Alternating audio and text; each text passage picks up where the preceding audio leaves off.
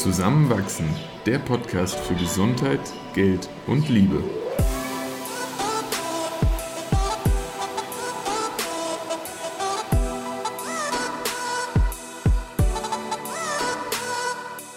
Willkommen zu einer neuen Folge von Zusammenwachsen. In dieser Episode sprechen Eva und ich über Verhütung. Wir sprechen darüber, wie wir in der Vergangenheit verhütet haben, wie wir jetzt verhüten und was wir vielleicht auch in der Vergangenheit über verschiedene Verhütungsmethoden gelernt haben, woran wir heute gar nicht mehr glauben wollen. Viel Spaß beim Zuhören.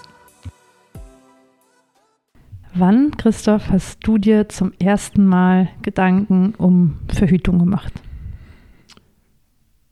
Ich glaube, zum ersten Mal damit in Berührung kam ich tatsächlich in der Schule im Sexualunterricht. Und da war das aber noch ein sehr abstraktes Konzept, weil ich noch keinen Sex hatte. und dann natürlich irgendwie so vor, vor seinem ersten Mal, vor meinem ersten Mal. Und ähm, ich weiß auf jeden Fall, dass das damals ein Thema war, wo ich mich verwerflich wenig mit allen in meinem Umfeld und letztlich auch irgendwie meiner damaligen Freundin drüber ausgetauscht habe. Äh, irgendwie hatte ich dann halt so mitbekommen, ah ja, sie nimmt eh die Pille, schon mal gut. Und das war so fast schon das höchste der Gefühle. Das heißt, wirklich Ahnung und Auseinandersetzung damit kam gefühlt fünf bis zehn Jahre später, weil ich vieles für einfach selbstverständlich gehalten habe. Und das war oft, ja, Frauen nehmen eh die Pille und damit ist das schon mal geklärt. Und im besten Fall, irgendwie vor allem bei wechselnden Partner, Partnerinnen, benutzt man noch ein Kondom. That's it. Ja. Hm. Wie sah das bei dir aus?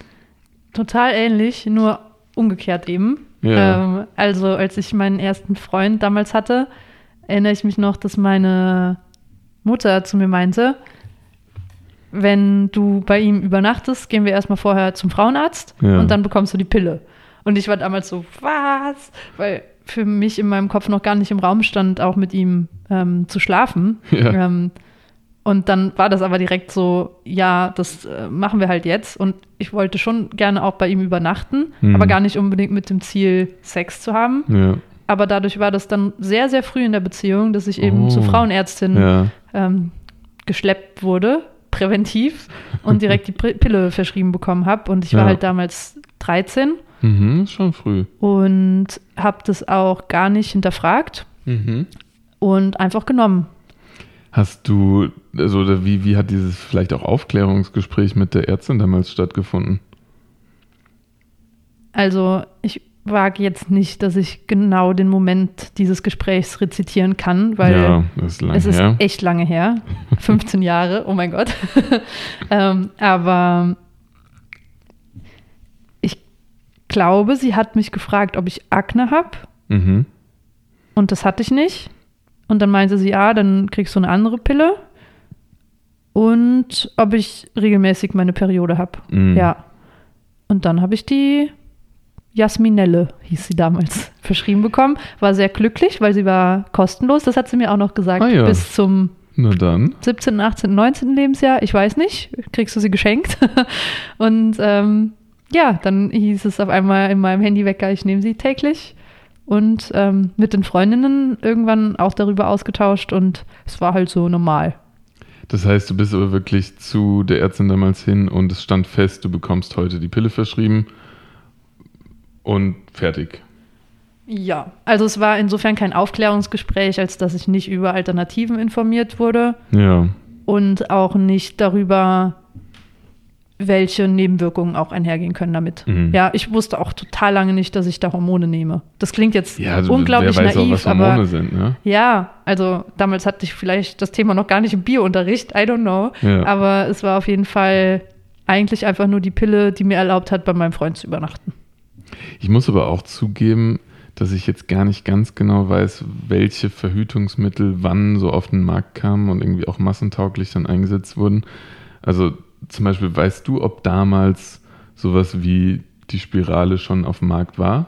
Jetzt ganz unbewertet, ob das besser oder schlechter gewesen wäre. Oh, das ist jetzt Halbwissen. Ich glaube, die gibt es schon recht lange, aber die erfreut sich erst seit einigen Jahren an mehr Popularität und wahrscheinlich auch, weil sie mehr getestet wurde. Aber das ist mhm. jetzt, hätte ich eigentlich nicht aussprechen ja. sollen, weil es ist jetzt Vermutung. Ja, aber keine ich, Ahnung. Ich weiß noch, ich erinnere mich, dass äh, bei uns im äh, Unterricht in der Schule sehr breit darüber gesprochen wurde, wie unverantwortlich es auf jeden Fall ist, äh, den Penis einfach kurz vorm Orgasmus herauszuziehen. Das sollen wir nicht machen.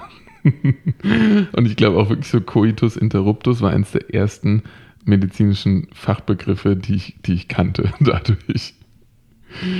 Ähm, aber ansonsten wurde uns da wirklich nicht viel mehr an die Hand gegeben. Wie hat sich dann deine Art zu verhüten weiterentwickelt? Mm, das war dann irgendwie lange einfach wie in Stein geschrieben, dass ich diese Pille nehme. Ja. Ich habe sie dann auch sieben Jahre lang ununterbrochen genommen. Mhm. Und dann, als ich mit meinem zweiten Freund, ähm, als wir uns getrennt haben und ich damals dann schon in Frankfurt studiert habe, habe ich halt so hinterfragt, okay, jetzt wo ich keinen festen Partner mehr habe, brauche ich überhaupt noch diese Pille? Was ist diese Pille überhaupt? Warum nehme ich die jeden Tag? Ist das mhm. irgendwie nervig? Irgendwie brauche ich das noch? Naja, und dann ähm, habe ich mich zum ersten Mal angefangen, ein bisschen damit auseinanderzusetzen, was nehme ich da eigentlich. Und auch nur, weil ich hatte zu der Zeit, oder eigentlich seit ich 16, 17 war, äh, immer wieder Herzrasen. Oh. Und niemand konnte mir sagen, woher das kommt. Ich habe auch ein EKG gemacht bekommen, Blutabnahme mhm. und so, aber es war jetzt nicht genau erklärbar, woher das kommt. Und In bestimmten Situationen? N -n. Auch da gab es keine Muster. Es war mal im Ruhezustand, es war mal beim Sport, es war mal bei der Arbeit, es war mal beim Fernsehschauen. Also es war wirklich nicht auf Umstände ja. von meiner Seite aus ähm, irgendwie Bezug nehmend. Mhm. Und dann war in meinem Kopf so, hm, vielleicht hat das irgendwas mit der Pille zu tun. Aber das habe ich nirgends gelesen. Es war nur ja. so, das Eigenes ist das Gefühl. Einzige, was es jetzt irgendwie noch sein kann. Und zu der Zeit hatte ich auch überhaupt kein Gefühl für meinen Zyklus. Also meine Periode hat nur sehr kurz gedauert, irgendwie so drei Tage. Es war einfach immer, wenn die Packung leer war, kam es. Und ähm, manchmal habe ich auch die Pille durchgenommen, wenn gerade Sommerurlaub war oder man halt irgendwo unterwegs war. Ja. Und ähm, ja, dann eigentlich erst als wir zusammen waren, habe ich mhm. ja entschieden, die Pille abzusetzen. Richtig. Und auch nur, weil ich damals zwei Freundinnen in Frankfurt hatte, die meinten, was, du nimmst noch die Pille? Das ist ja ur urweird, dass du das machst. Das ist ja voll schlimm, dass du das nimmst. Ähm, lies mal hier und da und das. Und die beiden habe ich sehr geschätzt, weil sie so unabhängig waren und auch ähm, so reflektiert über viele Themen, mit denen ich mich noch wenig auseinandergesetzt hatte. Und dann habe ich natürlich erstmal die ganze Gegenseite gelesen und war so, oh mein Gott, nein, ich will nicht mehr diese Pille nehmen. Mhm. Ähm, und habe sie dann eben abgesetzt, ja. Und das war ziemlich heftig. Also ich weiß nicht, da war ich ja in Argentinien, ja. da waren wir auch nicht direkt beieinander. Aber ich hatte so viel Haarausfall, dass es aussah, als wäre ich bei der Chemotherapie gewesen. Du hast mir Bilder teilweise geschickt aus der Dusche, wo ich der Abfluss verstopft war. in der ja. Hand. Das war echt äh, total heftig und hatte schon Angst, dass ich alle meine Haare verliere und auch ganz ähm, schlimme Gesichtshaut und ganz mhm. trockene Haut auch und hatte ähm, vier oder fünf Monate gar nicht meine Tage. Also es Wahnsinn. war sehr ähm, erschreckend für mich zu sehen, was da mit meinem Körper gerade los ist. Aber kein Wunder, wenn ich das sieben Jahre genommen hatte. Ja, ich finde es so, so verrückt, dass man, man ja die Alternative dann fast nicht mehr kennt. So, was wäre heute vielleicht anders, hätte ich sie nie genommen. Mhm. Oder hätte ich sie früher abgesetzt? Was wäre, wenn ich sie jetzt noch weiternehmen würde? So, das wissen wir ja nicht ganz genau. Und klar gibt es irgendwie dann da auch Daten und Studien zu, aber am Ende ist das ja doch eine ganz individuelle Geschichte, weil auch, glaube ich, ja Freundinnen von dir dann ganz unterschiedliche Dinge erzählt haben, äh, wenn sie sie mal abgesetzt haben, ne? Hm, absolut. Ja. Aber ja, dann habe ich die Kupferspirale mir einsetzen lassen. Ich weiß noch, dass dieselbe Frauenärztin war, dass die mir damals die Pille verschrieben hat, ganz am Anfang. Ja. Und die hatte mir ganz stark davon abgeraten und meinte, dass das nur was ist für Frauen, die schon ein Kind auf die Welt gebracht haben und dass es da zu Eileiterschwangerschaften kommen kann und dass ähm, ich das nicht machen sollte. Hm. Und ich war aber so überzeugt davon, dass ich das wollte, dass ich es dann trotzdem habe machen lassen. Ja. Genau. Und dann, ja, hatte ich fünf Jahre die Kupferspirale. sowohl das Einsetzen als auch das Rausnehmen waren ziemlich traumatisierende Erlebnisse, extrem schmerzhaft. Mm, jetzt letzte Woche habe ich mich auch ausgetauscht nochmal mit anderen Frauen, ähm, die auch gesagt haben, teilweise es war das Schmerzhafteste, was sie in ihrem Leben bis jetzt erlebt haben. Also es ist echt ein unschöner Schmerz. Mhm. Und ähm, ja, jetzt bin ich super happy, nichts mehr im Körper zu haben. Jetzt gerade verhütest du gar nicht, ne? Also. Nee. Ja. Nur um es nochmal so klar gesagt zu haben, also wenn wir miteinander im Bett schlafen, dann mit Kondom. Und das jetzt auch schon, ja, über ein Jahr, oder? Eineinhalb Jahre, glaube ich. Mhm. Ja. Und ähm, erschreckenderweise, also ich tausche mich da auch mit Freundinnen manchmal so aus, habe ich schon von ein paar Fällen gehört, dass sie das auch gerne machen würden, aber ihre Partner einfach nicht gerne Kondome benutzen. Und das ist halt irgendwie dann ähm, schwierig. Ja, ich finde es echt schwierig, weil warum haben Frauen automatisch die Verantwortung, sich um Verhütung zu kümmern und was mit ihrem Körper zu machen, hm. wenn die Alternative ist? Und ich mag ja das Gefühl von Kondom auch nicht. ich finde das ja auch nicht äh, schön. Aber besser als mir irgendwas einsetzen zu lassen. Und die Kupferspirale hat auch bei mir zu stärkeren Menstruationsschmerzen geführt. Hm. Und ähm, auch zu stärkerer Blutung. Und ich habe das Gefühl, mit meinem Zyklus im Einklang leben und spüren, das ist eigentlich erst seitdem ich gar nichts mehr nehme. Ja, darf ich was zu sagen zum Thema ja, Kondom? bitte, bitte. Weil ich bin ja, und du hast gerade eh auch schon für dich kurz angeschnitten, äh, auch auf der Seite so Sex ohne Kondom fühlt sich irgendwie besser, näher, echter an. Und ich glaube tatsächlich hätte ich auch Einfach weil ich es irgendwie auch so, ja, irgendwie fast gelernt habe. Ein Widerstand in mir, wenn ich jetzt der Einzige wäre, der sich um Verhütung kümmert, in dem Sinne. Aber als ich dann halt bei dir gemerkt habe, was es für Auswirkungen hat, die du da schon mitgemacht hast, war auch zwischen uns ja die Entscheidung recht schnell getroffen, wenn du das Gefühl hast, du möchtest da nichts mehr in dir haben, was da nicht hingehört und was tatsächlich eine Veränderung bewirkt, so, dann, dann ist es irgendwie klar, dass wir diesen Schritt gehen. Mhm. So, danach kann man mal weiter gucken und trotzdem ist es in dem Moment ja eigentlich die einzige Option gewesen, okay, du, du lässt dir die Spirale entfernen, wir, wir verhüten mit Kondom und alles andere liegt in der Zukunft. Aber so einfach war es nicht, weil ich erinnere mich gerade, als ich gesagt habe, ich will nicht nochmal eine Spirale mhm. einsetzen, warst du am Anfang, also du hast mich jetzt nicht irgendwie runterargumentiert, aber ja. du hast gesagt, oh, also wenn du es dir aussuchen könntest, würdest du schon sagen, mach's e, halt nochmal. Ja, ja, ja. Weil natürlich ist es irgendwie angenehmer und natürlich ist es auch mehr Sicherheit. Ähm, aber deine Argumentation ist halt irgendwie fast alternativlos dann. Hm. Ja, wobei ich zu dem Zeitpunkt echt auch noch unentschlossen war. Das Einzige, was es dann wirklich für mich gemacht hat, so, oh mein Gott, ich lasse mir nie wieder was einsetzen, war dann dieses Erlebnis beim Frauenarzt beim Herausnehmen und das hat mir echt gezeigt, no way. Also never das ever. Das war halt auch auf persönlicher Ebene richtig, richtig ungut. Ja. ja. Aber jedenfalls bin ich sehr dankbar, dass wir mit Kondom verhüten, hm. beziehungsweise manchmal auch ohne Kondom, wenn wir uns sicher sind, dass ich nicht schwanger werden kann. Wenn, wenn das hätte ich mit 14 haben, auch nicht gemacht. lesen den Zyklus gut genug. ja, ja. Ist für dich, äh, gut, wir haben ja jetzt auch im Podcast schon mal über Kinder gesprochen, aber zum Beispiel, wenn du schon, wenn wir schon Kinder bekommen haben, sowas wie eine Sterilisation eine Option? Sag mal aus medizinischer Sicht, was heißt das? Habe ich dann noch meine Periode oder nicht mehr? Oder? Durch Trennung der Eileiter, also nein. Und wie ändert sich dann, ich habe keinen Zyklus mehr oder? Boah, da bin ich gar nicht so gut informiert bei Frauen. Vielleicht, äh, also da bin ich bei Männern sogar irgendwie besser informiert. Ja, magst du zum das einen, nicht? Vasektomie. betrifft äh, und zum anderen, weil da die, die Auswirkungen definitiv ja, geringfügig bis nicht vorhanden sind.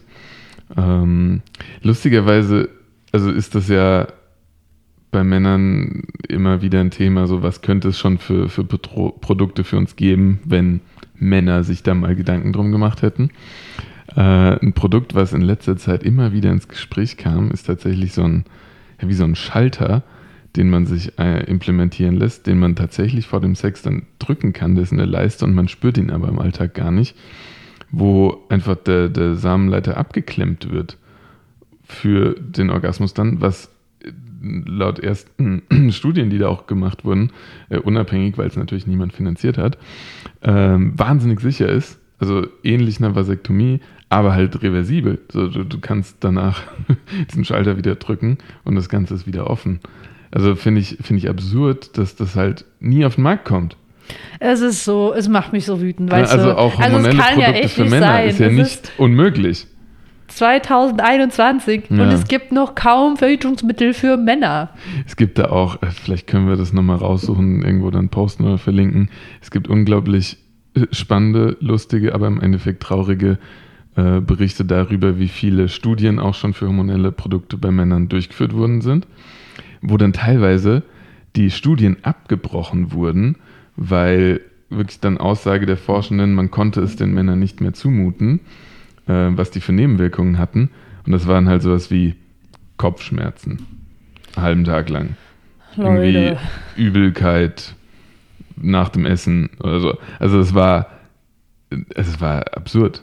Und ich will mich da jetzt gar nicht so über alles stellen, weil, ah, dass ich da jetzt irgendwie jetzt halbwegs reflektiert drüber rede, ist auch noch nicht lang her. Ne? Das, das, das wäre vollkommen falsch, mich da gerade zu idealisieren. Und trotzdem ist es bescheuert. Hm. Und es ist unfair. Und ähm, es muss sich langfristig irgendwie was, was daran ändern, weil ich bin absolut auf der Seite, dass Verhütung wichtig ist, richtig ist äh, und jede Frau und jeder Mann irgendwie das Recht haben sollten, da zu bestimmen, was möchte ich gerade mit meiner Sexualität anfangen und was nicht. Aber die Verteilung dessen ist auch noch sehr, sehr ungleich und die Optionen sind eben nicht ideal, muss man einfach so sagen. Hm. Bist du gerade zufrieden mit der Art der Verhütung, mit dem Status quo einfach bei uns? In der Beziehung jetzt? Ja. Insofern, als dass ich einfach nichts in meinem Körper habe Mhm. und wir uns trotzdem sehr sicher sein können, dass wir keine Kinder bekommen, Ja. wenn wir das eben weiter so machen. Und von daher bin ich wirklich sehr zufrieden. Ja. Mhm. Aber vielleicht auch einfach, weil ich nicht die Alternativen kenne, wie das auch von Männerseite ablaufen könnte. Ja. Ja.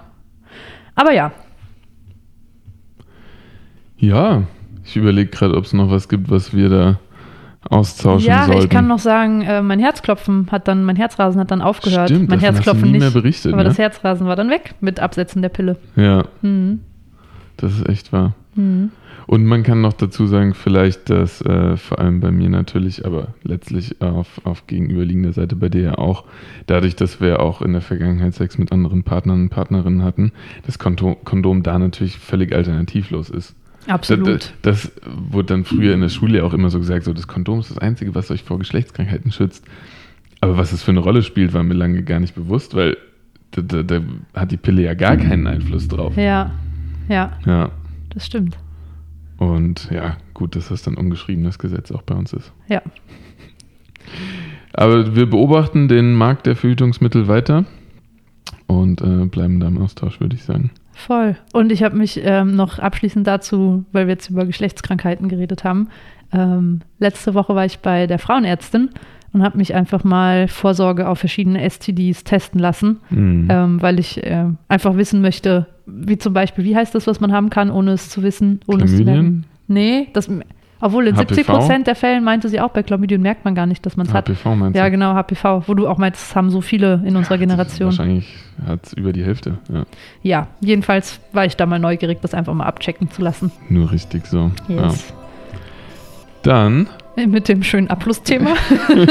Abschlussthema Happy Geschlechtskrankheiten. äh, sagen wir bis nächste Woche, oder? Denkt an die Kondome. Ciao.